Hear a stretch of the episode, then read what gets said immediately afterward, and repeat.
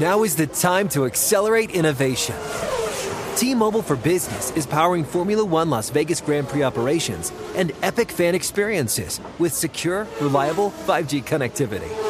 Because an event this big and this fast deserves a network that can set the pace.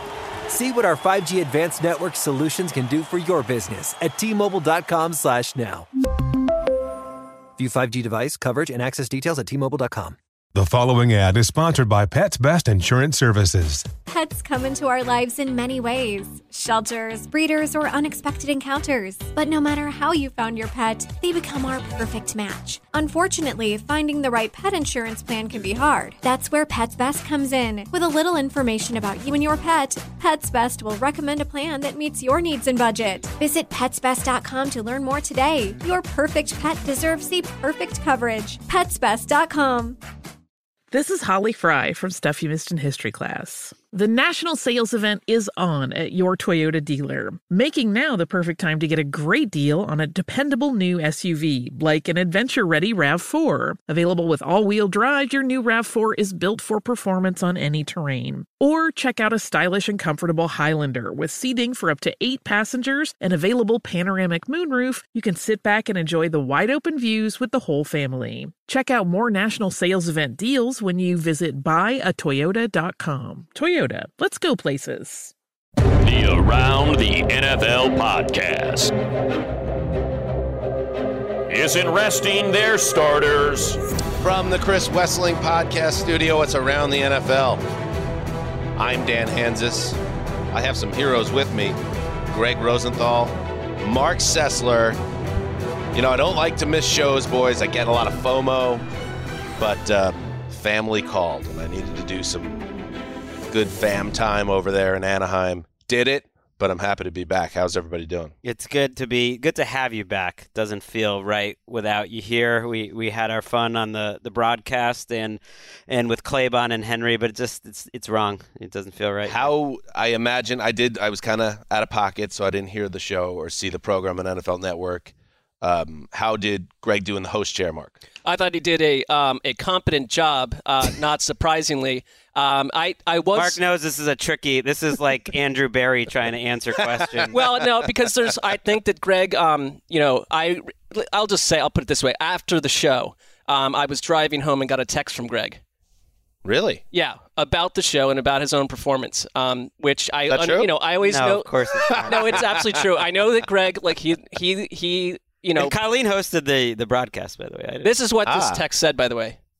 What up, bitch? I did an incredible job with that. I'm sure you agree. I feel power, real human power flowing through my bloodstream. I am nothing short of an unstoppable Okay. fireball in this industry, in our league. Check you later, brah. Gregg. Obviously, I was poking around looking for that naked ambition, and there it was in the text. I mean, I didn't even respond to it because it's like I don't even know. That get, just gets me in the middle of it. I like so. in your you know pretend little text that you wrote out nicely for yourself. You made all caps for real human power. I don't know if you really Gregg. No one. delivered it no, that way. this is how you sent it. And to me. then I want to, because I don't know if this came up uh, late in the week, but I know obviously it's been a emotional roller coaster of a couple of weeks for you, Marc, and it, it should be noted that uh, one of your great heroes uh, on Twitter reached out to you, Mark Hamill, and that had to be a, a real thrill for you, it was a boost. right? This is not the right song. This is Star Wars. he was not part of this. I'm of this. sure it was a production. boost. You wouldn't want to be Simone on that day. I mean, Marc was just uh, right. he was excited. Pew pew pew. We've interacted before, but this this felt a little bit different. Um, I thought it unified us in a in a stronger way. Mark Well, Hamill. he knows who you are at this point. He, you guys I think are it's probably Twitter annoyed with friends. me. He's You're probably Twitter friends. Vaguely annoyed. I got in the mix when you initially tagged him on it, and I replied, "Hey, help out my buddy Marc with the C." He I, I think you might have been the change agent on that. I do. I hope I was. Yeah. And if I wasn't, it doesn't matter. The, all that matters is that you have a direct Sessler Hamill connected perfectly in sync. Right. Although this is the, the score from Superman, just to be clear. Oh. Okay. Well, we try our best. By now, it's a bit. You did that on purpose. I I try my best. I work with Erica to produce the best show possible. and if I fell short in that regard, my apologies. You're a human. Let's get to the news. We got a lot to get to. Will Smith just smacked the shit out of me. Love it. Love monoculture moments. I love things that everyone's talking about. You know, I was out with the family. Keith and Deb are still in town. Uh, we went out and had a nice uh, pizza dinner with the boys.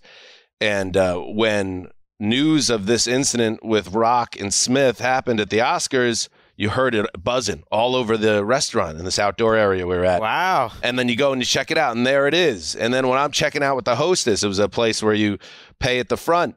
Uh, I showed it to her because I just wanted to share it with. I wanted to share this moment, and I was thinking, It's like the nice version of Peter King telling that uh, hostess that who was it that died? Uh, Robin Williams. Robin Williams. not funny, but come on. Um, I, I'm I was thinking about what would be the uh, NFL equivalent of that moment, and I and I said, what? Okay, would it be, for instance, Aaron Rodgers on the stage at NFL honors saying something, and then like Brett Favre gets up and mollywops him? That would be that would be close. But the thing is, it doesn't work because these, and we know being up close to these guys, that they're all very macho, and no one takes the slap. There's no NFL player that takes that slap without it becoming a ruckus. So then I was thinking, it probably would have to be again. Let's set it at NFL honors. Let's put Steve Harvey up there. He says something about Steve Smith. I'll throw a wide receiver out there. Um, that might be involved in something like this, gets up the stairs, smacks Steve Harvey. I, I think it can't be player on player. It has to be uh, player on personality. player on performer or Yeah. on, on on comedian Or type us. individual or us Or Steve Smith if he hears this somewhere in the building right He won't Right. like I think we would that would be a better uh, analog. I think is Marc slapping me in the face during during a podcast. I don't know if NFL honors and Steve Harvey's getting a lot of pop, but I feel like if if Marc slapped me hard in the face because I just went went too far one of these times, maybe maybe it wouldn't be a monoculture moment, but for our podcast listeners, it would be seismic. well, it'd be justified. with Gregg. if that happens one day, I, I will tell you I'll be the happiest man in the world. Not because of uh, uh, any boiling point being reached, but the entertainment value of a slap. Any slap in the studio. I'll take it. Doesn't I'll have to be Marc it. Gregg. Anyone getting just slapped, like Ricky maybe comes in here. Like she's, oh, Dan made one too many jokes about my vacation. I'm just going to mollywop his ass. Like that would be cool. Well, she's a total wild card. I could see that. That would be you know. amazing. That would be hilarious. you but, get, but you get works. mad at Gregg too. Like if you just came in. What if I slapped yeah. all three of you, like just down the line, like Well, just boom, boom, boom? At one point, Like a cartoon? That's, I- I'd that's welcome it. the second Sounds and fun. third person for allowing that. After you right. know, You see the first one. That's true. Um, and by the way, a little later in the show, uh, now that free agency is really uh, unfolding here, and we're in the what would this be the third wave we're in now? I don't know. I think like we're in the second the nuclear second blast. wave, but the third week. So it's it's been it's been going on for a while. You know what it also is? It's almost graybeard season. I got to roll out the 2022 gray graybeards. I got to talk to Ali Bhanpuri um, about that a lot of options right now. You might have to wait this out. There's too many good good uh, old guys. I like to put together a good uh, a a roster though, so maybe next week though. Um, we're gonna get to best fits for remaining free agents, any trades we like. Um, but let's hit the news first. All right, we do have to hit this just because the timing of it again. The Browns masterfully uh, setting all this stuff up to uh, minimize exposure. So their press conference introducing Deshaun Watson is held on Friday. Uh, that gives uh, you know the weekend to slow down the story and get forgotten by Will Smith smacking the shit out of Chris Rock and other events. Uh, here was Deshaun Watson at the dais, a dais that did not include the owner. Uh, the owners of the Browns, Dee and Jimmy Haslam, who uh, held a Zoom meeting later. I mean, Anyway, Dee, uh, here is Deshaun Watson uh, talking about uh, where he's at right now and how he feels about this situation with the 22 cases of sexual assault and harassment still hanging over his head. I understand the whole circumstances is very difficult, especially for the, the, the women's side of the fans in this community. Um, I'm not naive to that. I know these allegations is very, very serious. But like, I've mentioned before, I've never assaulted any woman. I never disrespected any woman. I was raised by a single parent mom who has two aunties who's her sister, and that's who that's who raised me. I was raised to be genuine and respect everyone and everything around me. Mark, is it?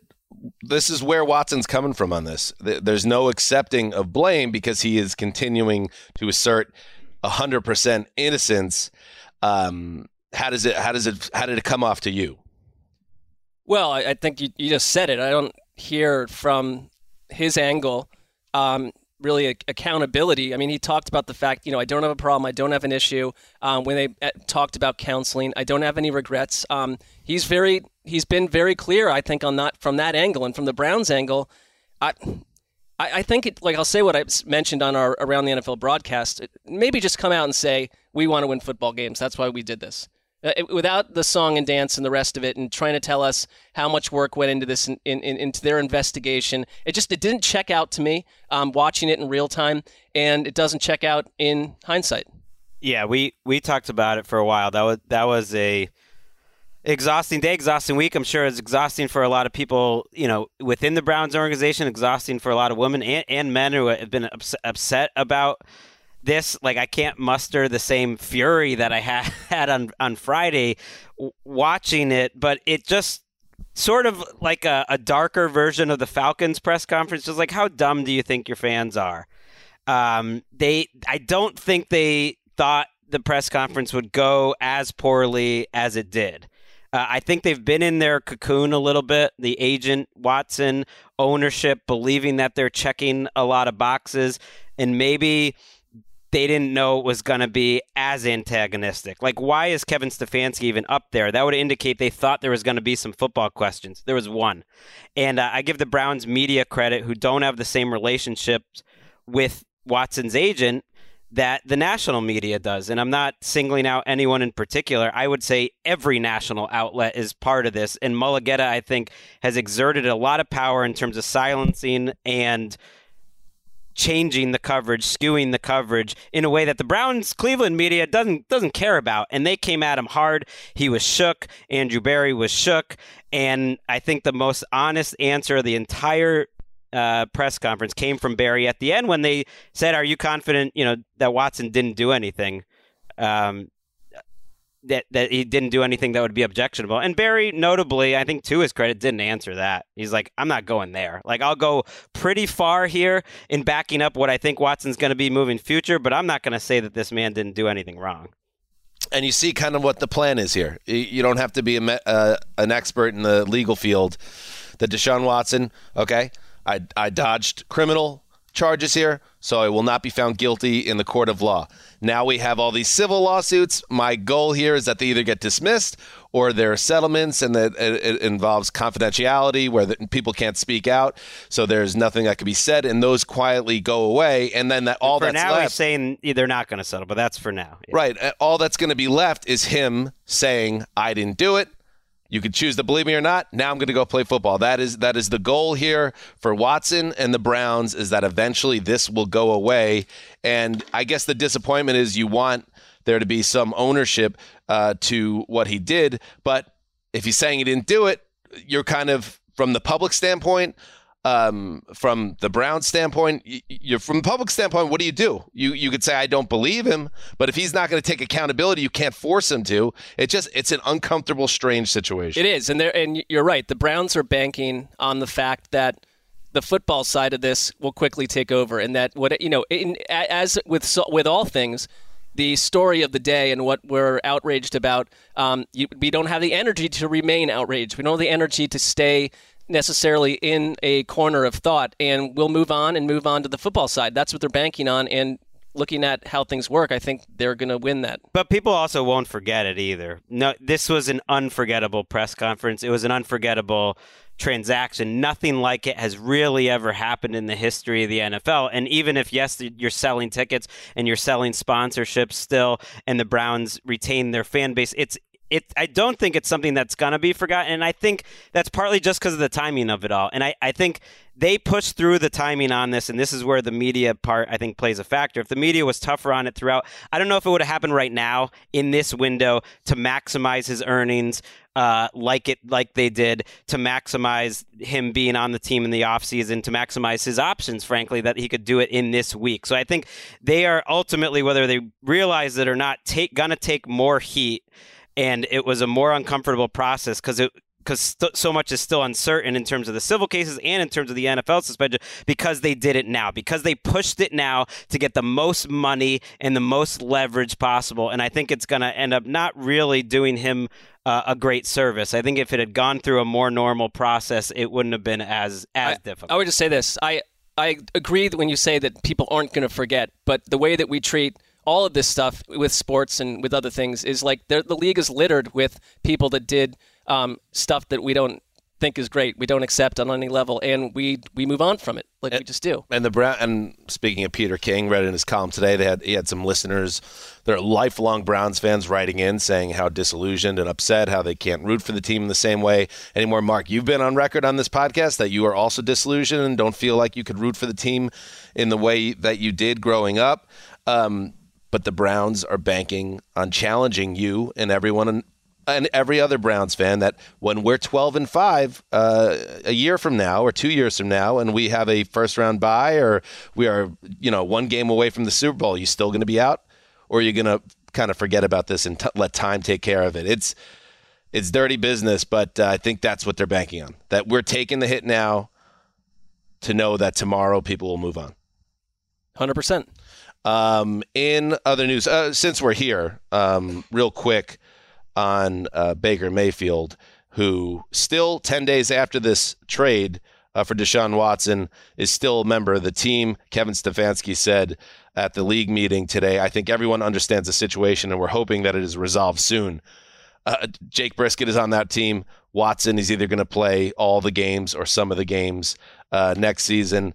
Uh, so we're still waiting for that other shoe to drop. It's just a matter of like where is the fit for Watt uh, for uh, Baker, but still I thought it was interesting. Joe Thomas um, had a point that he thinks that Baker overplayed his hand with the statement, uh, with the trade demand, kind of valuing himself as a franchise quarterback that could dictate where he goes next. And now he finds himself in this kind of uh, purgatory. I mean, we're about to talk about another quarterback that overplayed his hand a bit, but Baker absolutely did. I mean, this is he's an emotional being and it cost him in this situation. I mean, at the same time, it's so clear the Browns were moving on, and they really they, he has no value right now. Like you just have the team teams aren't going, especially with the draft coming up. It's like Baker Mayfield has no real landing spot at the moment. I, I think Seattle can be it. I don't buy that they need to, you know, give give up a pick to get rid of Baker. His contract's not bad. It's $19 million. If you're going to be starting games, that'll be one of the lowest uh, guys with as much experience that he has. I think it's just going to drag out until the draft. Seattle makes sense. You send a fourth round pick. The Browns aren't in a huge hurry. He's not. He's never getting on the field again. I don't need to no, hear about this. No. This talk is like, well, maybe they would carry him. And it's like, no. Uh, but they have plenty of cap space. They have plenty of cap space, even with Baker. They have the number two. Uh, most amount of cap space in the entire NFL. So you wait until the draft, you get a fourth round pick for him. I'm not sure where else he would possibly go, and so Seattle kind of knows that, and I think Seattle is where he will. I mean, he just seems like the biggest loser of this um, period of the league calendar because not only did he lose his job and it's been a humbling thing, he wanted to go to the Colts. The Colts say no thanks. Now you're hearing the reports connecting Jarvis Landry and Odell back to Cleveland. It's like it's a tough time to be Baker Mayfield. The, the Panthers don't even want him. It'll be interesting to see how he comes out of this because uh, it's obviously, I would think, been very humbling. And Kyler Murray, yes, he has been the subject of speculation, another former number one overall pick who is potentially at odds with his team. He doesn't say so. Um, in a he was uh, at a, char- a charity event and uh, said, "I'm an Arizona Cardinal." And he also addressed something we obviously were laser focused on, uh, which was scrubbing his social media of any and all Cardinals content, usually a sign of discontent. I want out. But Kyler says, "No, no, no, no. I would never do that." No, that was that was that, like I said, that was that was. If, if you're a kid my age, you know, like you're used to like people take off all like that's just a thing. And uh, honestly, like I said, there, there was, I took everything off besides one picture, so it wasn't it had nothing to do with the Cardinals um, or anything like that. Kids my age, it's just a thing. Sounds like something my son would say, my seven year old. He he's um he's being ageist. You know, he's he's representing the young people and just saying we're a bunch of olds that don't understand.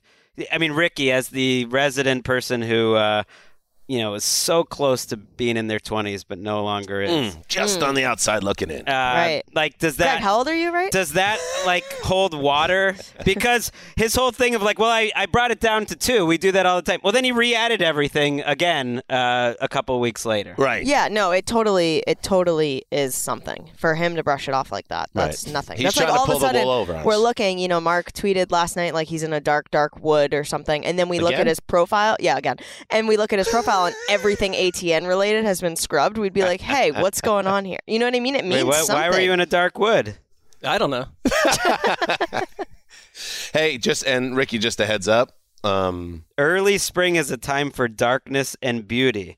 Uh, a few hours before that, or maybe a day before that, I'm not sure. Everything becoming a dark dream. I think it speaks for itself. somebody was watching a press conference, I think. You know, in industry parlance, by the way, Ricky, Rewatching what? That would be sad. you would uh, you would be labeled as being on the wrong side of thirty. Yeah, yeah, that's Yikes. exactly. That's Yeah. exactly. I don't. it. I mean, I don't view you that way. Thank you. Yeah. Thank Right. you for making Nor that do I. clear. Yeah. Yeah. Just to be no, clear. I, I mean, yeah, we know where where Gregg stands, but he's getting old. He's getting old, cranky. You know, it just it is what it is. Getting cranky. Yeah. Kyler's Uh, thing, though, it does seem like he's calmed down a little bit. I do think you can take Well, he's out of something moves. out of these these comments, and the like they put out that statement was more significant to me than the Twitter scrubbing. And the statement I read as "Pay me." And if you don't pay me, I'm not going to practice. And I still think that might be his vantage point. But I think the emotions of how the, the season ended up, he realizes he's going to be there. I think he probably legitimately wants to be there as long as they pay him. But that's a big that's a big if. Right. That's a Plus, big if. I think Marc's right too. Like some of the options uh, that are appetizing have dried up. It's like, oh, you want to get traded? and You want to go play for Matt Rhule before he gets fired in Carolina? Right. Like, is that better than where you are now? Suddenly, Kyler Murray steps into line. It's Right. like because you have no other options, my friend. Maybe, yeah, maybe Seattle's an open door, but also they just traded their guy in They're part not trading because Kyler Murray. It's one thing like Yeah. for the Browns to if they considered trading Baker in the division, that feels a little more Drew Bledsoe to the Bills. Like, yeah, try to beat us with with with him. I don't think anyone they're not keeping Kyler in the division no matter what. Although we shouldn't be so sure because there's been literally a dozen mega trades. Right. Nothing. Nothing from the past has any tangible meaning anymore. Uh, big news for Bills fans. Um, on the same day that NFL owners unanimously approved, this is the uh, owners' meetings are going on. Did we mention that on the show? It's happening right now Yeah. in, uh, over there in We Palm hadn't Beach. mentioned it. We used to we used to go get some fun interviews. Maybe we'll go back next year. Didn't work out this year. But also, it feels like this is the calm after the storm this year, where you know maybe if things were Yeah. well, there wasn't even a whisper about sending us this time after we had done. I, I There were think- whispers. There were we had our flights booked There Yeah. were before I- the pandemic, and then There were strong happened. whispers. Well, i don't i'm not. Pay, I guess I'm not paying There close enough screams. attention to the whispers, but I mean, there wasn't a rallying cry for us to to, to go this time. I'm happy to be here, Frank. It's nice. It's nice to be with you guys here in Los Angeles. Well, you got to go to Disney Disneyland I- instead. you You, would have been, you know, walking around with a bunch of GMs. Forget that. So, on the same day that the NFL owners unanimously approved the Bills' proposal for a new stadium in Orchard Park, uh, the Bills officially reached agreement with the state and Erie County on a new $1.4 billion stadium. The agreement is for a 30 year lease on the stadium. It's uh, set to begin that lease in 2026. The NFL and the Bills will contribute 550 million to match a combined 850 million in public funding. 600 million from New York State, Erie County, 250 million. So that shows you uh, a lot of things. Some of the, I feel like it used to be a situation where teams could hold cities and regions hostage, say pay for our stadium. Uh, in this case, there's a split of this. I don't know if this is viewed as something that's fiscally responsible regionally, but I do know the Bills are a major part of that community. So maybe it makes sense that everybody work together to get a great facility built here. Yeah, I remember when we started at the NFL, there was that period where the, the Vikings and you know Minnesota taxpayers um, went through a living hell to try to get that stadium done. This there's just a really special relationship between Buffalo, um, its football team, and now its taxpayers as well. Uh, my the what for me the whole money thing, great. I'm glad that they're not leaving town. First of all, that would be a travesty. But second, that they didn't go down the road, which would have annoyed me, by going dome stadium where you can make it multi-purpose Like it. do. But it's outdoors. It's going to be outdoors in that Buffalo winter from now until the end of time. Yeah, there that part makes sense. Them staying in Buffalo gotta happen. I uh, it's also not totally done. At least some of the state share needs to pass a budget, but it doesn't sound like uh, there's lawmakers that are looking uh, that have shown any signs. Let's get Gregg up there to Western New York So- just to be boots on the ground to, to see hold this it up. through. that said, it's the most public money ever spent spent, spent on a stadium at a time when, like, you know, public schools are, you know, Oh! struggling, and it seems ridiculous for the richest league and the richest billionaires and these, you know, these teams that are worth billions of dollars to need to uh, get taxpayers to pay almost a billion dollars in the year 2022. That's why it hasn't happened in many other places for a long time. It's like uh, miss me with that when you're like cutting like all arts and like gym funding and, and bad. It's well, Gregg, annoying. football is family.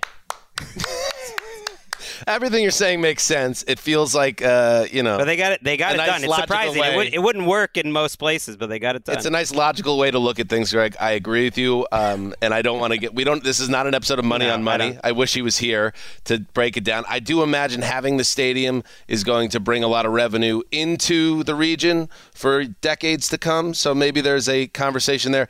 I will say this: that the SoFi Stadium across the street from us, uh, fully uh, funded privately. Yeah. Uh, in Vegas, though, that that region they contributed 750 million. So it, it, I guess there's you don't no- become billionaires by being a nice guy or a girl. Gregg, would know? you rather though? You, you- you You, could- do it by like making people, you know, that aren't as fortunate. Are as you saying the like, Pegulas are support you. not nice people, Gregg? I'm saying like you, you can afford to build the stadium or sell the team. Gregg, let's say you have a choice to make, and all of society would know that you made this choice. Yes. We have music, and a second music class added to elementary schools in uh, Western New York, but the Bills moved to San Antonio. I mean, that's a it's a false dichotomy there. I mean, what is it? No, that? it's my dichotomy. it. No, I think you. I nailed it. promise we Thank can you, find many billionaires to, to build a I stadium. just think you, you including got- them. If you're putting had. us in a tough spot, um, or putting me in a tough spot. I'll just say Gregg supports schools. it's Marc a, and Dan are. it's, yeah. it's yeah, Well, it has nothing to do with you. tisk tisk for taking any of the public's money.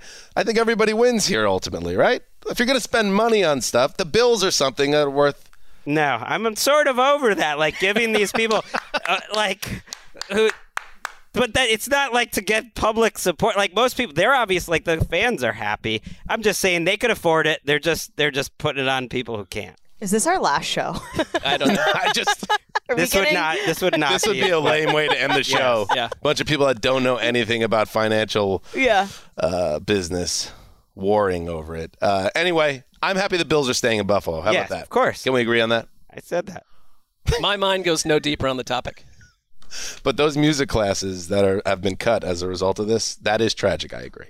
Don't be a jerk. Hmm. It's the, the the the telltale sign is when the first thing the governor said was like the hardworking men and women of Western New York. Whenever you break out the hardworking men and women, you know that they're phony. Be- like that was the first thing Deshaun Watson put out too. Like, oh, I can't wait to get in front of the hardworking men. It's like what? There's not hardworking men everywhere. Hardworking men. Like, shut up, pandering. Politician, not authentic.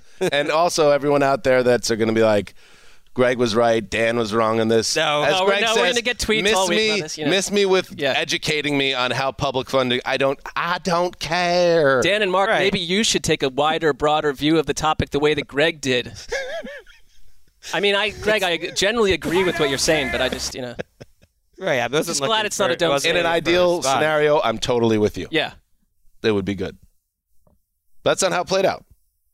The Detroit Lions will be the featured team in the 2022 training camp version of Hard Knocks, according to an announcement made Monday by HBO and NFL Films. Hit me with it, Ricky.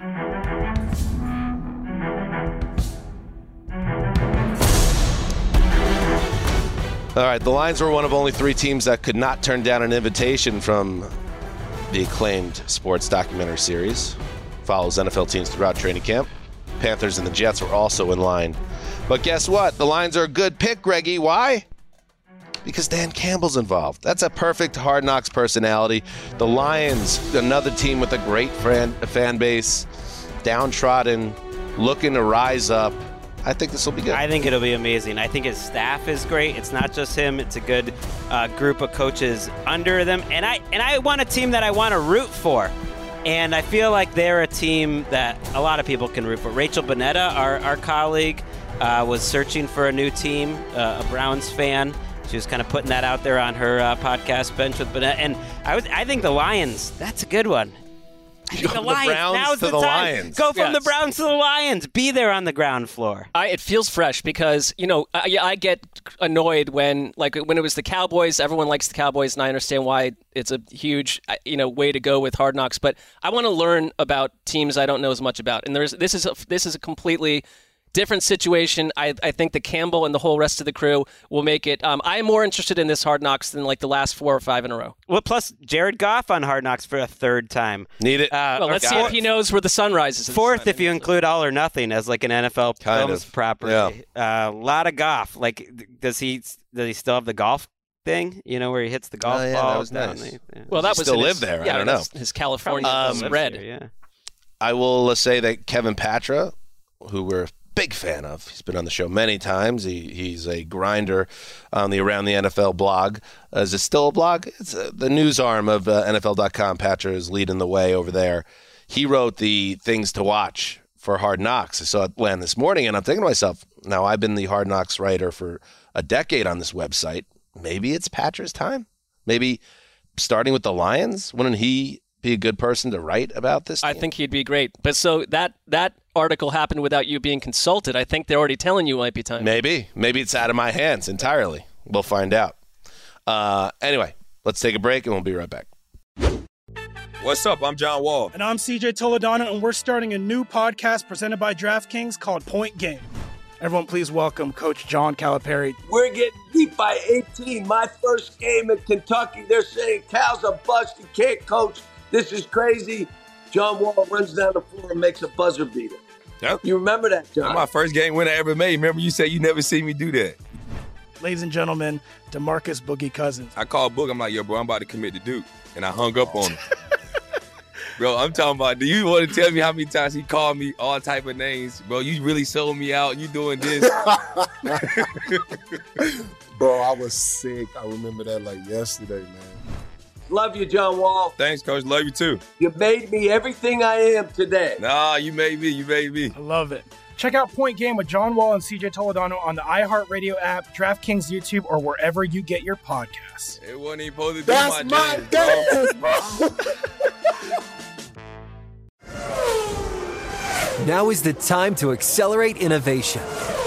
T-Mobile for Business is powering Formula One Las Vegas Grand Prix operations and epic fan experiences with secure, reliable 5G connectivity. Because an event this big and this fast deserves a network that can set the pace. See what our 5G advanced network solutions can do for your business at T-Mobile.com slash now. View 5G device coverage and access details at T-Mobile.com. The national sales event is on at your Toyota dealer, making now the perfect time to get a great deal on a dependable new SUV, like an adventure ready RAV4. Available with all wheel drive, your new RAV4 is built for performance on any terrain, from the road to the trails, and with plenty of passenger and cargo space, plus available tech like wireless charging, you and your entire crew can stay connected. Or check out a stylish and comfortable Highlander with three spacious rows of seating for up to eight passengers. And with available features like the panoramic moon roof, you can sit back and enjoy the wide open views with your whole family. Plus, both RAV4s and Highlanders are available in hybrid models, so no matter your style, you can drive efficiently and save on gas. So visit your local Toyota dealer and check out amazing national sales event deals on RAVs, Highlanders, and more when you visit buyatoyota.com. Toyota, let's go places. Time now for news and notes presented by Upwork, where you can build the team that will build your business. Learn more at upwork.com. All right, on Sunday, Giants CEO John Mara said the team is not, quote, actively shopping Saquon Barkley. Uh, they have this running back that they drafted number two overall back in 2018. Injuries have really sidetracked his career, and the Giants, obviously, Gregg, are not a team that's close to contention. So why would you have Barkley around? They would they would trade him in a second if they can if they could, right? Yeah, I think if they got the right offer. But maybe we've learned this offseason that they're not just going to give him up for a sixth round pick. Like you might as well just keep him. This was the time of year I remember at the owners meeting when the OBJ from the Giants to elsewhere, which turned out to be Cleveland, started popping up. So this is a time of year where you you do see some lower level trades. He also mentioned James, or there was a report rather from ESPN. James James Bradberry will be traded. Like they've kind of made it clear to him, and they're just hoping, I think, to get a better offer around draft time. But it sounded like with Barkley, they might realize they're not really getting much, so you might as well keep him. But It's just a classic. You know, Dave Gettleman had his guys, new GM, new coach. These aren't our guys, and and they're clearing cap room, and you know they have twenty. it- it- There's a twenty-one million dollar cap hit on James Bradberry. He was a good player. He was a Gettleman guy, but they can save a Very ton yeah. by moving him on. So it's like even though he's a good player, it's like new like they're cleaning the books up. And things could change with Bark Saquon too. I feel like uh, whether it would be in August. I- or I have a sneaking- draft weekend. I think he could still get. I have a sneaking, just a feeling that that Saquon Barkley is not going to be a giant in Week One. And I, I I'm not totally doubting his ability to be a high level running back again. I know he looked a step slow last year, but it's been a tough couple of years. Maybe you never come back. Maybe it's a Todd Gurley type situation. But I would like to see him in a healthier situation with a better offensive line and better quarterback play. I don't know. We'll see it though. That was news and notes presented by Upwork, the world's work marketplace. Learn more at upwork.com. Moving on. Uh, in other news, the Chiefs are it's life after Tyreek Hill. How about that? Oh yeah, we missed you for that. Yeah, that was a bummer. You know, I thought I'd be in the clear for blockbuster trades, and sure enough, uh, one of the great a playmakers of his generation gets moved in a blockbuster deal. Didn't you have to rejigger um, power rankings Very annoying. while, while at Disneyland? I was online for uh, It's a Small World, and I'm cranking out uh, copy for uh, the Dolphins and the Chiefs, and the biggest of all spots. It's awful. Some vacation. Anyway, the Chiefs are scrambling. Oh, they won't say they're scrambling. They say it's all part of the plan. They made a decision. So they've signed Marquez Valdes Scantling, formerly of the Packers, three years, thirty million. Well, these wideouts are getting 18 million comes in the first two years. So uh, That's real money. That's uh, He's getting that money. That seems like a lot of money uh, for Scantling after you decided you wouldn't pay reach the the price point for Tyreek Hill. Uh, they also come to terms with former first round pick of the Bucs, Ronald Jones, on a deal. So the offense obviously going to look different, Marc, without Tyreek Hill, and you just wonder what moves could be next for them. I mean, the money is telling me that they're banking on MVS and his speed playing that Tyreek Hill role, and along with a combination of other people, because you've got to somehow find a way to not only replace the numbers, which were 111 catches last year for 1,200 plus yards and nine touchdowns, but the type of player that Tyreek Hill was. And if you go watch MVS, I mean, he does have that speed. Next gen stats records him as the only player that topped Tyreek Hill's speed over the last two seasons, and it happened on one play. But there were a couple um, deep shots last year where he worked really well with Aaron Rodgers, and you just trust that Patrick Mahomes will make any wide receiver better than he'd be in almost any other offense, except maybe Green Bay. Right. I I think that the Chiefs wanted to shake things up. That, that at least that was part of the equation. Like Andy Reid's been doing this a long time. Patrick Mahomes, obviously, they, they've been together now a while. This group was together a while, and not that like Andy Reid needs new inspiration, but he need, he knew things had to change. They kind of were running back the same offense, and it was two diminishing returns. Nate Tice, who who we like on the show, we've had had an interesting Twitter thread about he thinks they're going to change what they do in terms of their concepts, not by not like being basic, but more drop back passing, less RPO, um, some wide receivers who can block in Juju and MVS, and just like changing it up because I I think you do poorly when you doubt Andy Reid's ability to reinvent himself. He always finds a way to maximize players and and I, I don't know if it was a personal thing. Once Tyreek Hill started really wanting that Davante Adams money, that they were just like maybe maybe now's the time because they were willing to pay him. But I think there's something that they were just like, okay, nothing personal, but it's just like ready for a change. Let's let's see, like let's see everyone doubt us without Tyreek. But not to say that what they were doing wasn't working. It's like I get it, and that's you have to do that stuff. But I mean, Davante Adams got MVS this job because that triggered the Hill contract they Sure. didn't want to deal with, and now MVS is his re- his replacement. And he got Tyreek Hill moved to the Dolphins indirectly. You know, it's it just it's all connected. And I yeah, I, I guess I do trust their team building ability to. They did feel like the Chiefs, and and not just saying this. Well, it's kind of tough to say. Again, it's so strange the way their season ended because they were completely unstoppable against the Bills, completely unstoppable for the better part of two quarters in the AFC Championship game. And then it all went to hell. But if you look at the bigger picture, the last two years, they haven't been quite the same as they were during those early peak Mahomes years. Uh, so maybe it is time to shake up, bring in some new players. I'm with you guys. We'll see. But you're still giving up, again, Tyreek Hill. Not going to belabor this because you guys hit it last week. That is one of the great playmakers in the last 30 years of the NFL wide receiver. It's like a Hall of Fame level stud. Anyway, maybe it works out. Moving on.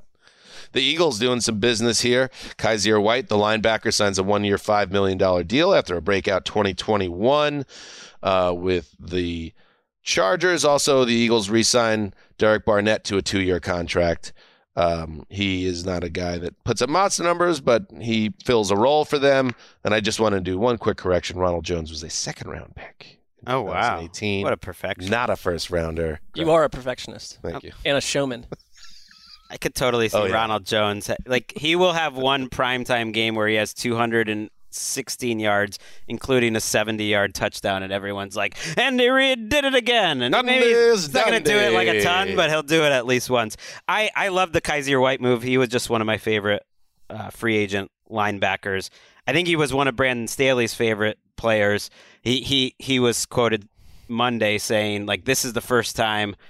Where the business of the NFL and the personal side of it really hurts because this was a guy like I really loved his development, loved what he did for us, but it just didn't make sense uh, for for them anymore. Which I you know I would feel bad if I was Brian Bulaga or someone else that they like cut this offseason. It's like oh this is the first time. I guess you were just totally cool firing me. Had a great season last year, and I, I mean, you, you know, the, the Eagles probably could still draft a linebacker. It's a definite need for them, uh, but they're getting him at age 26. He's a great coverage linebacker, and I think it's a, a great signing for them. Good. Back to you. Dan. Good input, Marc. In broadcasting news.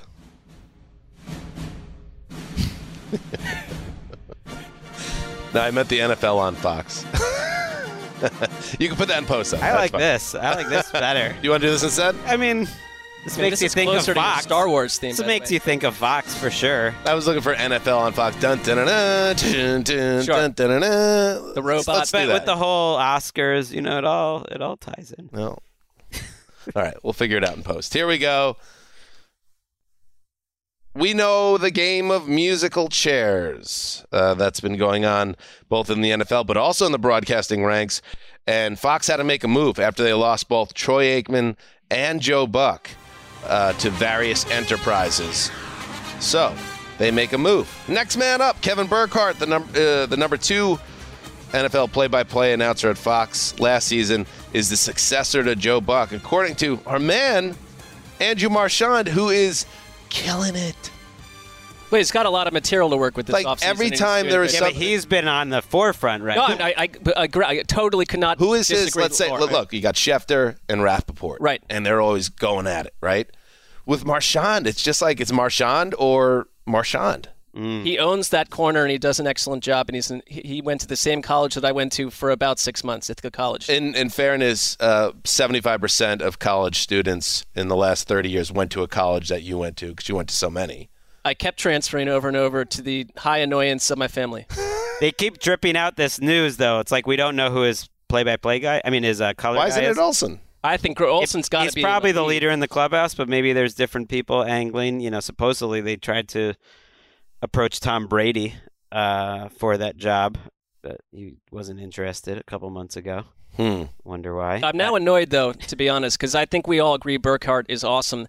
And we during Corona times we interviewed him um, in our remote locations, and and I you know I was very excited to ask a question of him, and my sound was not was was not working. Oh, tough. Remember sitch. that? I, I couldn't speak the entire time. Tough sitch. We'll have to have him. We'll have to have him back. Well, Um, I'll have him back on my own show. Speaking of Marchand, so after the Will Smith Chris Rock incident last night, um, I did something that I haven't done since like Howard Stern was on the channel. I flipped on E and I was like, oh, I got to check out the post game coverage of this. Like, we got, I need more info about this situation. And it's it cut these three people I've never seen before, not surprising, and they're talking about like Beyonce's dress from the opening song, and I'm like, whoa, whoa, whoa. So I, I tweeted like I need an Art Andrew Marchand takedown of E's coverage, and he he quote retweeted. I turned it off pretty quick. Got to rip up the rundown. They were off to other topics. You got to rip up the rundown. Right. You got to just be flowing. Uh, I I saw this thing where they, you know, asked all the media present not to ask anything about it. Like for instance, Questlove was up there. He he accepted the award right after Chris Rock, and the, and it is unfortunate. Like the you know a lot of people, it, it was unfortunate for them and how it overshadowed. Mm. That said, uh, you know. Put Mary Kay Cabot or Get Tony Cabot in Grossi there. in, that room. That Browns media, they're asking the question. I You've don't care. ask the I don't care what. Uh, I don't care what they say before it Yes. starts. You got to ask like, and you can ask it in an empathetic Yes. way. And so, but that's what you need to hear about. Well, the Oscars have been a raging snooze fest for um, a long, long time. A long time. And I grew up loving that. It was one of my favorite things to watch. It's just been a mess. They are back front and center more than they've ever been. How are you not taking that rundown and throwing it into a fire? Like, who is the big time reporter over there at E now? I know we lost Joan Rivers. Uh, sometimes You can't really replace Joan Rivers or, you know. Ricky, you know this. Seacrest. I mean, he's been there Oh, over the years. Seacrest. Yeah. I don't know if he's still there. He's not there. Let's imagine Seacrest is the guy there. Him and Kelly have a morning show though. They were talking about it this morning, I think. but that's that's okay. That's you know that's the next day. We're all chopping it up, uh, you know, around the coffee table. No, but when you are you're in the you're in the you know the heat right there post game show, you need somebody a Seacrest type to ask the hard questions that people want to know. That's Well, your job as a journalist. It's a shameful effort by E. I've I've been in. I was in that room once in the Emmys because I was an NBC page, and um, take us through it. Not a lot of hard hitting questions. Not a lot of hard hitting questions uh, to Debra Messing after victorious. Uh, you know her win and for Will and Grace. Not a lot of hard questions. Remember that guy Ross uh, that did like Jay Leno's show? I think he went to E. Like maybe Ross? Ross, uh, whatever his name is. He's asking the questions. This is before your time. This is before Yeah. your time, Eric. Do you know what I'm talking about? I actually do. I know who Dan is! Talking Rundown. about. That was also while I was a page. It was in that era. All right, Ross, Jay Leno. Little did we know that Gregg the Page would, you know, years later deliver There he a is. powerful speech on the music classes in Western New York. Very funny, quick story. Emma worked for E. Her first job was a PA Right. on E. And there was like a mysterious cardboard box outside on the street, and they made her go check what's in the box. That seems so Emma's- illegal. Emma's so little and like innocent, and they were like, "Hey, you, like, can you go check that cardboard box?" That is an absurd task. Dangerous. No one will miss you if you're gone. Right. Ross the intern, his name was, or Ross Mathews. I mean, Matthews has got to be in there. He's got to be in the fire. Right. His ass is in the fryer, and that's part of the gig. I mean, Wait, hold on, Erica. What was in the box? Oh, Uh, she said it was just like n- nothing, like homeless clothes or extra clothes. It was an or- alarm clock with wires. Yeah, yeah. No big deal. But she, it was like raining, and she like crossed the street to look in this box. Finally, in the news, let's So head, compliant. Sorry. let's head to uh, the Kicker Club, as we like to do. It, it's a rainy day in Los Angeles, but, but guess what? People stand in the rain to get in through uh, the velvet ropes. And Greg Zuerlein has a job. Greg the Leg, as he's known, with the New York Jets. He signs uh, with Gang Green. Uh, the Jets previously retained free agent Eddy Pineiro. Uh, so it's going to be a kicking competition. Listen, Greg the Leg, I don't know. We'll see. We'll see how Terrible season last year. Do you remember me telling you it was going to cost the Cowboys at some point in a dramatic Yes. way? Well, it was like weeks later that not. Jerry Jones acknowledged, like, we have to change the way that we're operating on offense because Greg the leg has a leg that's not getting us there. But he did. He had back. He was coming off back surgery last year, so You just put a lot at Greg Zuerlein's feet for the failure of the Cowboys. Yeah, I he missed six extra points and right, had like but an what did that have to do with them just, uh, you know, I mean, struggling in that poop in the game? in the game, they He was a mess last year for the he Cowboys. was he was a mess. Um, yeah, the Jets. Uh, I feel like the Jets have had some swings and misses here. Not Zuerlein, but as a Jets fan, how did the whole Tyreek Hill reporting Hold uh, that thought strike you? for our next segment. Okay. Um, it's nice to be back in the kicker club, though. It is. Hey, listen, he's a former first team All Pro. But you know who I'd rather have? Somebody we had like a decade ago, Nick Folk. I was still at the folk hero. Right. I mean, at this point, Nick Folk is absolutely the Patriots' biggest off-season, uh, off-season signing, and probably one of their best players. Mm, that's a little bit troubling too. Nick Folk. Did Uh, you did you see Belichick by the way talking Yes. about how great it is that Joe Judge and his new offensive uh, genius uh, Matt Patricia are ready to rock this year? I The latest quotes. I do like that everyone now is making jokes about the Patriots offensive staff. It's down to two people. It's just Patricia and Judge, it seems. And uh, there is something kind of I, I fun. have the it's, Belichick it- quote it's, there. it's putting them in a spot where they're uh, they're being doubted. That's Let's hear they from their Bill. Work. Uh, we've had a lot of coaches take multiple responsibilities. I'm not really worried about that. I think a good coach is a good coach, and Mac's a great coach. Joe's a great coach. They'll help us no matter what position they coach. Wait, can you wait? He sounds like a little bit like uh, Philip Seymour Hoffman there. Can you hear the top of that again?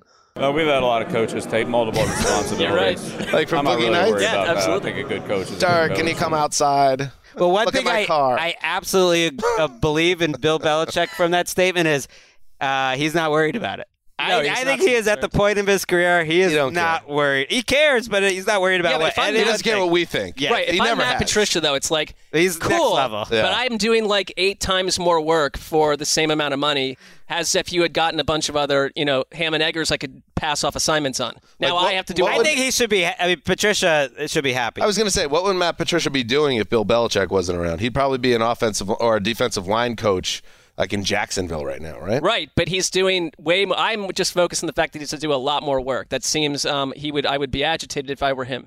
Mm. That's what's happening in the news. All we right. do have a little uh, developing. We might as well Uh-oh. just just to check, um, you know, just to get it go- going here.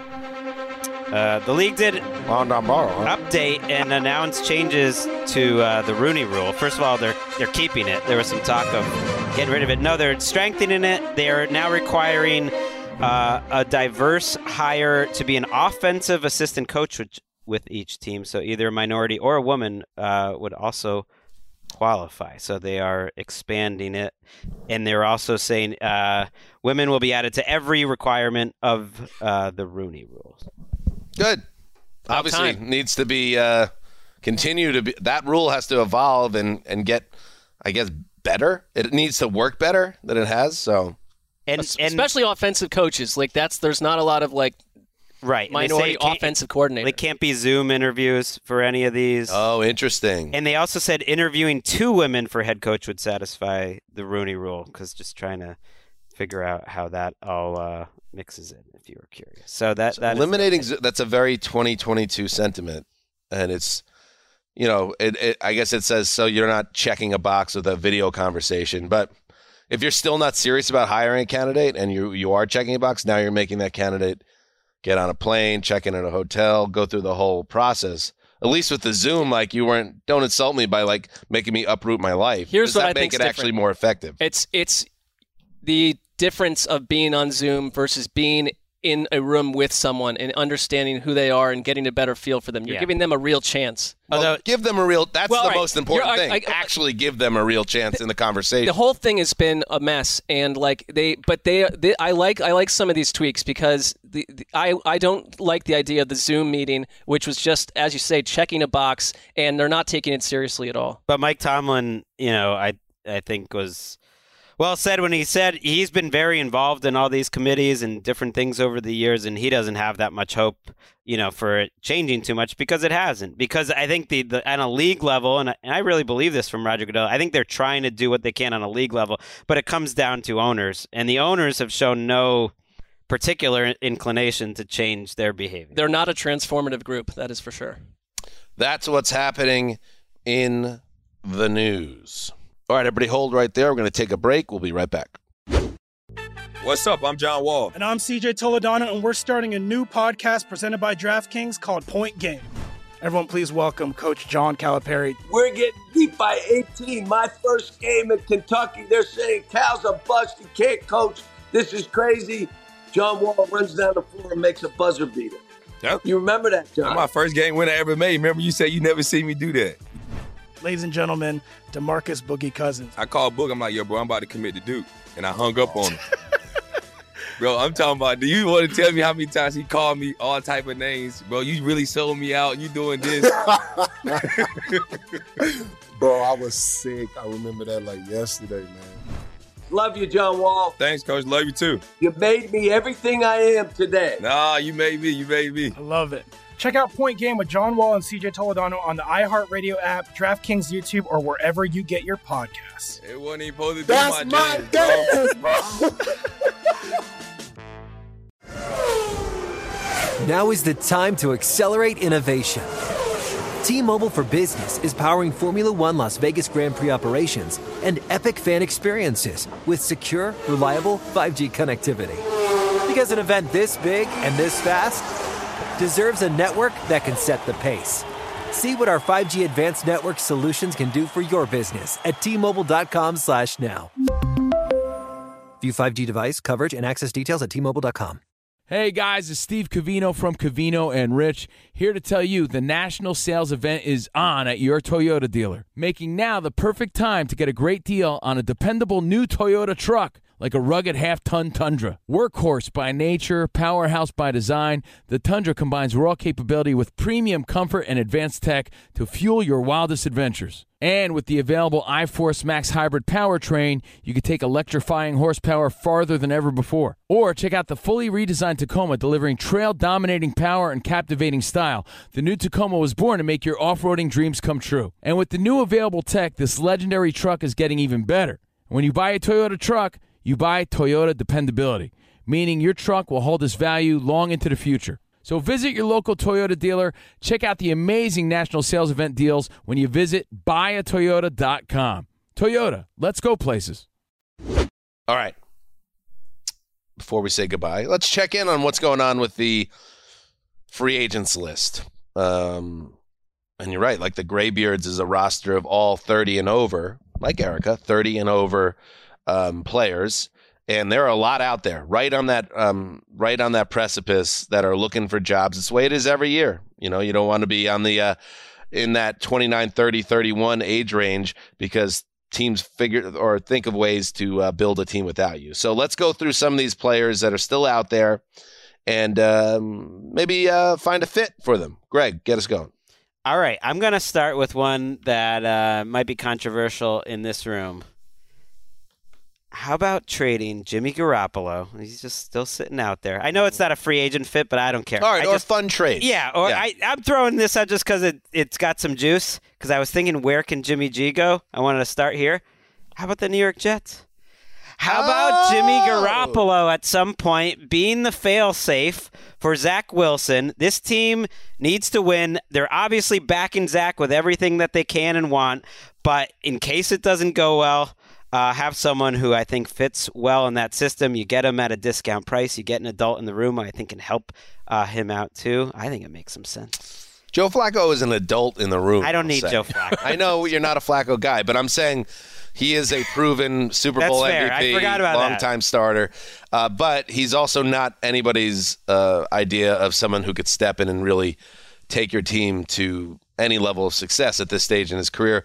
Um, I, I hear where you're at, and I understand the the doubts because I've had them too. Uh, Wilson's Zach Wilson's rookie season was very uh, up and down, mostly down. So you want to build in some security, and if you're Joe Douglas, perhaps yes, that would be uh, a smart way to go about trying to save your job because he can't he can't have another four and thirteen. That's what I mean. I just Yeah. mean it's it, it's a win now league. It's a win now world. They are in win now. I don't believe that having a, a good number two like Jimmy G is going to make Zach Wilson play better or worse.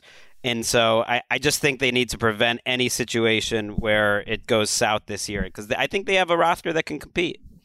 I like it. It's it's tough with the Jets because all these AFC teams, including now the Dolphins, are getting better. And while I think that they've had a a smart offseason, you know, the fact that they weren't able to get Marcus Williams, they weren't able to get Chandler Jones, they were hot on both those guys, and then they came so close. It seemed on Tyreek Hill, even with an agreement of a trade, they, that's three big swings and misses on getting guys that really could help the roster a lot. And I think all of this is like putting more, it's putting more and more pressure, A, on this draft class, which is a crapshoot in any year, um, and B, everything ultimately does go back to Zach Wilson because I think, yeah, people get fired if he has a bad second season. To that point, I think the Jets obviously showed their hand with uh, the Tyreek Hill situation. They say, we don't want to use one of those draft picks on a young wide receiver. We wanted an established star. Um, we saw Seattle GM John Schneider uh, say that he was shocked at what the wide receiver prices are at right now. All right, so now that they've shown their hand, Joe Douglas, be aggressive and offer a deal for DK Metcalf to come to the Jets. I think he's 24, 25 years old. He is an excellent fallback. In fact, when you factor in the age of the player involved and the background of the player involved, I would prefer Metcalf over Tyreek Hill. And I went, what would be the trade parameters? So I actually thought about this. The Vikings, Bills, Stefon Diggs trade is a very good uh, judge on this. So what if the Jets sent the, they have two first round picks, four and 10. Um, what if they sent the 10th overall pick and two fourth round picks to Seattle for Metcalf and a fifth rounder? That is very similar to the Diggs trade. I think Diggs and Metcalf are at similar places when Diggs was traded. Is that something you think Seattle would be into? Because I think they would, because I think they see themselves as maybe a long term build at this point. I, I, John Schneider's comments, you know, he's pretty honest. It seems like he'll tell you what he thinks. Uh, just to me, broadcast and telecast the concept that this is not a player they are ready to throw a ton of money at, even though they like him. I mean, Pete Carroll glowed about him, and we all get that he's great, but this is a franchise at a strange point in time right now. I think they would make that trade. Yeah, that comment was strange because it came on the heels of some whispers about DK Metcalf, where th- there are teams maybe poking around, seeing who could be the next one, whether or AJ Brown is another name that you've heard a, a, little bit. Like, could he potentially be on the move? That makes less sense to me. I I don't understand why the Seahawks would be trading DK, but it sounds like it's a possibility. Wait, like that it didn't just come from these quotes. I think that offer would get it done, Dan. I mean, the fact that they weren't offering one of their first round picks for Tyreek Hill was interesting. They were offering two second, the two high seconds, and some extra. Uh, indicates maybe they weren't they're not going to be willing to give up that high pick. I think if they were, I think they'd get him and I think it makes some sense. Those two second round picks, the Jets have two in the first 10 picks of the second round um, at 34 and 38, I believe. That's incredibly valuable to GMs because you're getting a high caliber prospect and you don't have to give them the first round pick contract. Yep. So maybe, yeah, maybe it's too first. Whatever it is, I think it makes sense. And we do know that John Schneider and Joe Douglas have a working relationship because they Ooh. pulled the trigger on the Jamal Adams deal. So keep an eye on it. Marc, something I mean, non-Jets John, related, perhaps. John Schneider Sorry. might want to uh, not be in a relationship with with that general manager after what happened with that trade, but we'll see. um, all right, this is me more. Here's a trade that I would just like to see. I, I, think it's complex and maybe overly complex because of the dead money attached to it. But there have been little whispers and little rumors that Christian McCaffrey could be moved in time, and I would love to see him traded to the Buffalo Bills. You move Devin Singletary or someone else in reverse, and suddenly you pair Josh Allen with oh Christian McCaffrey in the backfield, and they are utterly unstoppable. That's scary. It's a scary thought. If you're a Panthers fan, at what point do you just start fe- feeling like you're the lower level um, version of the Bills. That you're just you're kind of the minor league Bills, and the whole point of your existence is to help out the Bills franchise, like the big club, like they're AAA, and uh, the Bills are the real team. That would that would be a tough one to swallow if you were a Panthers fan. Although I there's something to it. Well, I, like, I could see them moving McCaffrey. The yes. Jimmy, I mean the Jimmy G thing too. You mentioned it with the Niners and the and the Jets, like Man, why would the Panthers get in the Jimmy? I think they might. Here? They they could make some sense later in the offs. I don't think anyone's in a hurry because he's he has a surgery, so it's like yeah, his yeah. price tag's only going to go down, uh, and he he's coming off an injury. The Panthers and the Falcons might be in the two worst spots. I feel like present and future of any two teams in the NFL, and the, the Panthers. There's something about the Panthers that feels a little hopeless right. Their now. plan at quarterback has been um, orchestrated about as poorly as you could even uh, two years ago. And they're just like, ah, no, we don't even want Baker. It's like uh, maybe reconsider that if if you are getting close to having Sam Darnold be your starting quarterback. Maybe They've already talked about having mutual disinterest. I don't. That maybe seems like a tough way to start the relationship. I'm going to go with a free agent. How about OBJ to the Colts? I really think players are undervalued when they're coming off these serious knee injuries. And there's something to just. How about two and three years, though, Gregg? Same I, knee. I get it.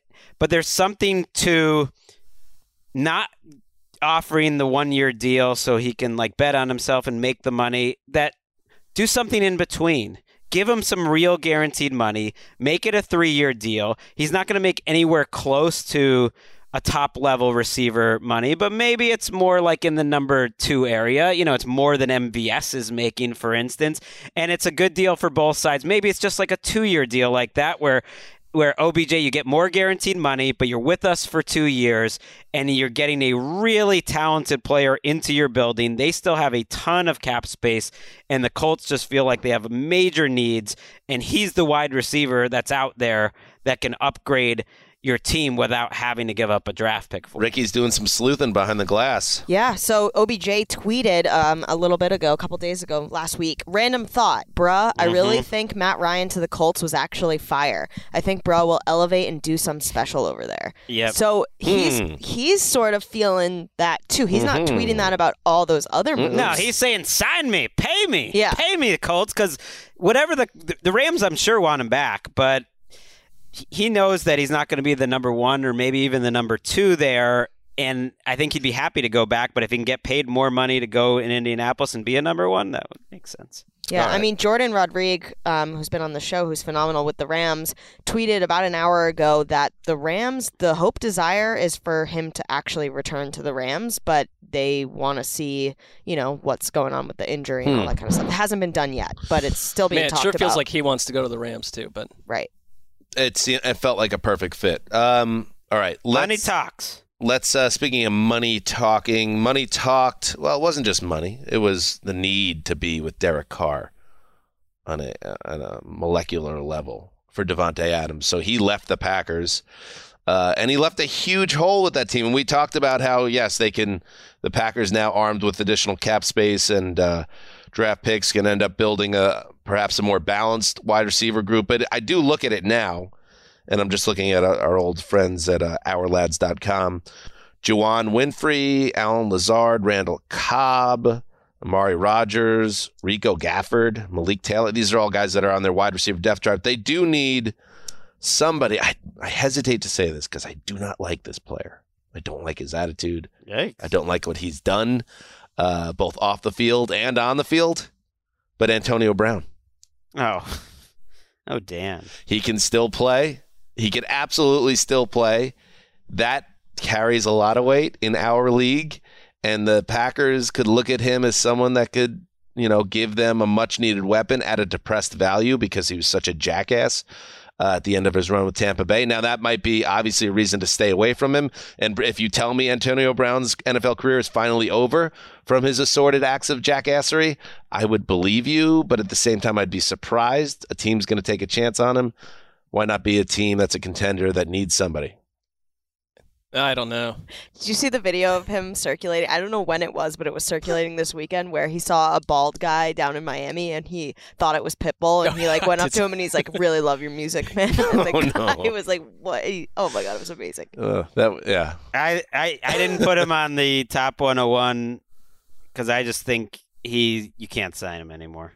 I mean, you, you probably shouldn't have and couldn't have. I mean, West. You're giving teams a lot of credit right now, I'm saying. I'm saying I don't think it's a good idea for any team to sign him. So that 101 is my team. I think it's I think it's a bad idea for any team to sign him in any situation. Well, you could because sign- he's not. He's gonna. It's to just have to believe him when he's telling you who he is. You know. Well, they don't know. I don't think anyone believes him at all at this point. But if maybe if you're a contender in November, sign him then. Like I don't like the idea. Let just uh, remember the hard knocks with him and the Raiders. I mean, he he took that franchise and like tore them And that apart was from like the six inside. acts He's of far gone, jackassery though. ago. I mean, I would just say you want him on your around your team for as little as possible in the offseason. You plug him in when the game I, starts. it's. I don't think there's any situation. I. I really. When you leave the field throwing, you know, with your shirt off. And it's Tom Brady. It's the defending Super Bowl champion Bucs that, you, that you, you know, were successful with the year before. It's just He won a Super Bowl the year before. I know, before. but that's what I mean. Though I don't think. I think at that point, everyone has to look at it. It's like we can't do anything with. I'm just saying teams have a way of giving jackasses second chances. I get it, but okay, we know we know that can play. We know what teams don't care about. You know, we know they don't care about like what Deshaun Watson did or what you do off the field. I think the only things they care about are can they help us win and do they like football? Like, do they care about their job? Like, I think those are the only two things that they care about at all. They don't care about anything moral. And I think Antonio Brown at this point has kind of proven that the second he doesn't pass the second part. You know, he doesn't. You're making a lot of sense. But I'm, maybe the rule with Antonio Brown is you never go a second year. Never go second year with Antonio. I think he's a hired gun. He's a hired gun late in the year, or or like when you know your team is for real. But they need somebody now, He's done. and maybe they they address this via trade or a draft pick. But I look at that route, and it's Super Bowl or bust for the Packers. We all know that. That's not going to cut it. Maybe maybe it's enough to get you an NFC North title. Maybe you'll score enough points, but they need to get better on that wide receiver room. But I don't you're want right. to talk about Antonio. Brown until the Hall of Fame discussion, which will be tiring. At that point, um, some of us will be in our fifties. Uh, like it's going to be a long, long time from Felt now. an unnecessary shot. yeah, there, that but- was. I was just trying to do the math quickly, like because he's abs- accurate. He's absolutely a Hall of Famer, uh, and there's no question in my mind he's one of the greatest wide receivers of all time. He could still Um, play this year too. But uh, that's when I want to talk about him next in five years. All right. I don't think you're going to get your All wish, right. Gregg. I could see him. He, the way that football and like just it seems to be our world works at this point. He is an annoying enough character that he's certainly going to be back in our but lives he at some that- point. that's the thing he gave up on the football team that's what people care about it's not it's not the domestic stuff it's not uh, how much of a headache he is it's I, like I get. he I think we gave get up what you're and saying. i think that's but, like, the cardinals All it takes is one desperate general manager and coach out there to say, "All right, he screwed over Tom Brady and the Bucs. The Bucs aren't going to go sign him, but another team might." And it has to be a strong figure, a quarterback, and it's like, well, he Hi, but won't screw thing over Aaron you know, Rodgers. he's like sending out ig posts slamming tom brady and stuff no one gets past this Do you guy. want to do a sandwich that he's in the league in 2022? yeah i'll do that All right, lock it in. 2022 so it, it ends at a- any point in the season. any point in the regular season i mean uh, sure Right. Sure. And you're not going to sign him. Just Wait, why for not playoffs? Sure, the playoffs. But well, no one- because yeah. usually our our sandwiches end at the end of the regular season, and so it's a nice Sure, clean. that was a nice clean break point. I would. It'd be I- very strange if someone signed him Right, just for the playoffs. It wouldn't be that strange. I mean, it could be the difference maker. There could be an injury in late November. I'm not. Like we I'm need not him, some sort of like we need him. We need him to learn the playbook between the divisional playoffs and the AFC title game. This is too much talking about Antonio Brown. How about this one? It had to be said. Go ahead. Honey Badger. I really wanted him to go to the Jets, but that did not happen. To the Denver Broncos. Why is he still on the market? Uh, would say Rap, money? Rapchi indicated, yeah, he he clearly didn't get the money that he wanted, and that's true for a lot of guys near the top of the 101. And Rap Ian indicated he didn't think now it was going to happen for a while, that he wasn't going to be in this second wave, that now he's just going to wait it out and pick the best team, and he kind of knows the the deal that he really wanted isn't out there. There's a lot of teams that could use him. I think, listen, so you have Justin Simmons. You add him to your defense. They don't have a lot else at the position, but he can be used in so many different ways. And that team is like looking for guys who can essentially just put them over the top in the gnarliest division in football. Uh, the Um, Ravens and the Patriots, who were tied to him at first, to me, still make some sense. Uh, some of the teams that would have signed Man, Ravens have- are loaded in have, the secondary. have That would filled their needs. And I'll just. Oh yeah, not the Ravens. Sorry, that was a, a brain fart. It's okay. They're good. And I'll It's a- throw one more out gross word, there. by the way. Yeah, brain fart, gross. Um, your boy, Jadeveon Clowney, he'll be on the Rams. Uh, He's going to replace Von Miller. You got it. We're, they need we're in sync. They need a I- I secondary wrote pass rusher. They need. He's a good. He can still stop the run. He won't be that expensive because nobody will ever pay Jadeveon Clowney on a big multi-year deal. Apparently, feels like a, a very Ramsey move. I mean, Bobby Wagner obviously on the radar there too. I feel like I- everyone left that has has a big name could be a Ramsey type. But of- uh, Clowney in particular, doesn't that make sense? That Yes, they would it go does. after him. Yes, Ste- Stephon Gilmore I, could maybe be a Ramsey type type move. They certainly could use a second cornerback. I don't know.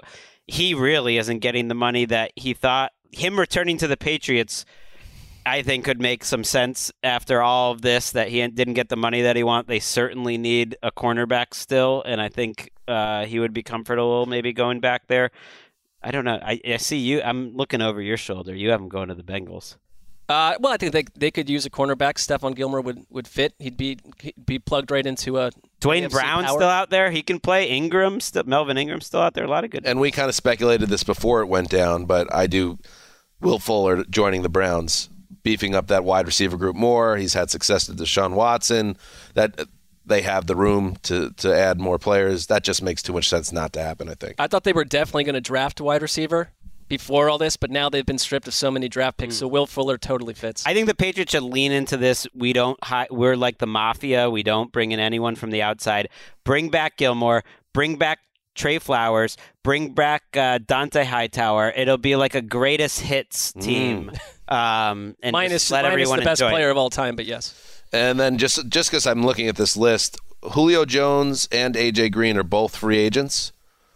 You know, these guys were the wide receivers uh, during the early era of around the NFL. I wonder if either of them, uh, it- it's going to be a struggle for them to find work. Hmm. I don't. I think they'll both be in the league for sure. I mean- Probably. I wonder how long it will take. I think they're just surprised about the lack of money that they're getting. But I think if I think if they were willing to pay for let's say one year three million dollars, there'd be about ten to fifteen teams that would love to have. Maybe them. that's more my point. The passage of time that they're going to take very low guaranteed one year deals now. We're at, we're at that age for them. Right. I have one last Green DK exceeded expectations last year. One for six. I have one great. last DK Metcalf trade scenario. Okay. It's not going to happen, but it would be the most Do you have the exact uh, numbers and uh, draft picks like I did for my no, Jets Metcalf? so trade? it's a lower version of Okay. what you produced.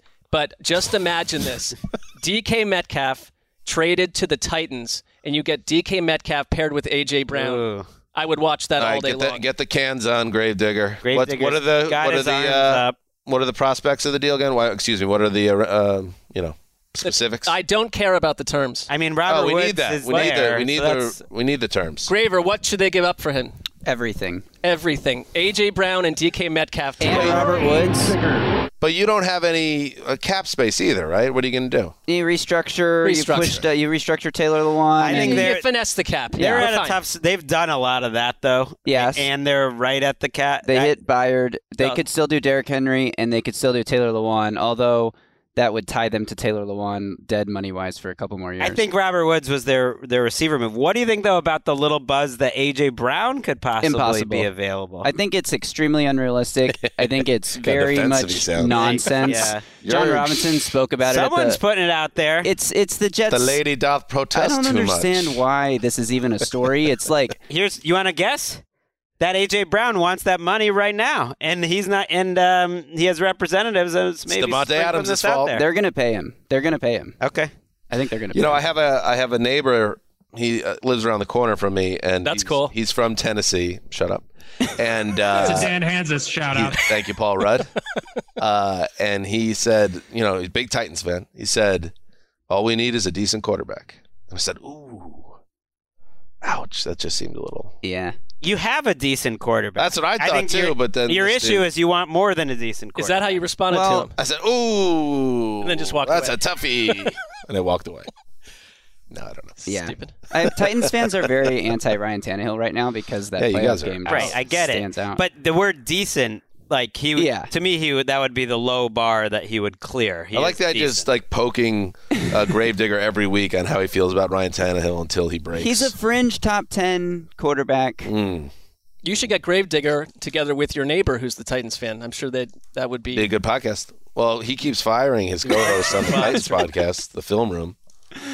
He's got an issue with commitment here, or with you know Who Gravedigger? impacting other people's commitment. at least. If you look at his personal history and his private life, no issue with commitment. He will dive right into commitments, no matter how thorny they may be. Got to look at it that way too. He's driven. Sure is. When you see an opportunity, you got to take it. he always adds that little little extra. He loves. Oh, I don't want to talk about this. Like, so yet I'm going to keep dropping oh, bullet All right, points I'll do everything for her. Uh, thank you, Gravedigger. All right, that's it. Uh, we'll be back on Thursday with another show.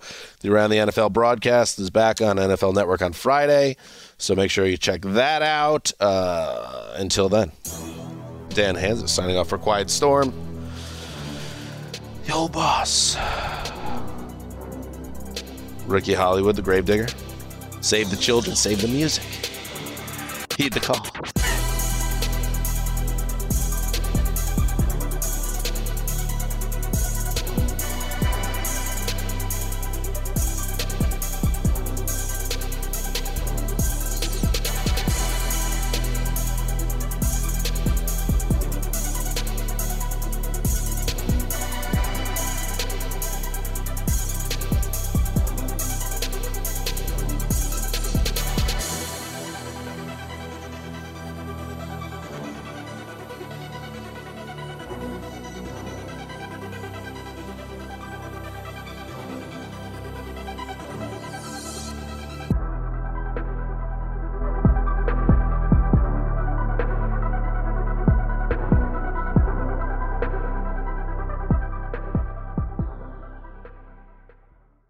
Introducing the first ever Grand Highlander, a mid-sized SUV with the ideal combination of space, performance, style, and advanced tech.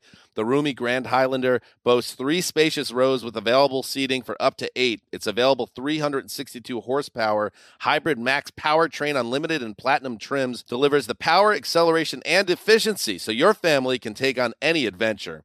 There's even a standard digital key, a panoramic view mirror, and a 12.3 inch multimedia touchscreen, so you always arrive on time. Live life grander in the first ever Toyota Grand Highlander. Learn more at toyota.com slash Grand Highlander. Did you know that most salads travel over 2,000 miles to reach your plate? But not with 80 Acres Farms. Their crisp salad greens and herbs are food less traveled, going from farm to store in days, not weeks. They stay fresher for longer in your fridge. My salad lasts all week long, which means less food waste and easy meal planning. Oh, and did I mention there's no need to wash these greens? Because 80 Acres Farms uses zero pesticides. Visit 80acresfarms.com to learn more and find their salads and salad kits at your local Harris Teeter. This is where projects come to life. Our showrooms are designed to inspire with the latest products from top brands, curated in an inviting, hands on environment, and a team of industry experts to support your project. We'll be there to make sure everything goes as planned, from product selection to delivery coordination. At Ferguson Bath, Kitchen, and Lighting Gallery, your project is our priority. Find great brands like Monogram at your local showroom or visit us online at ferguson.com/build.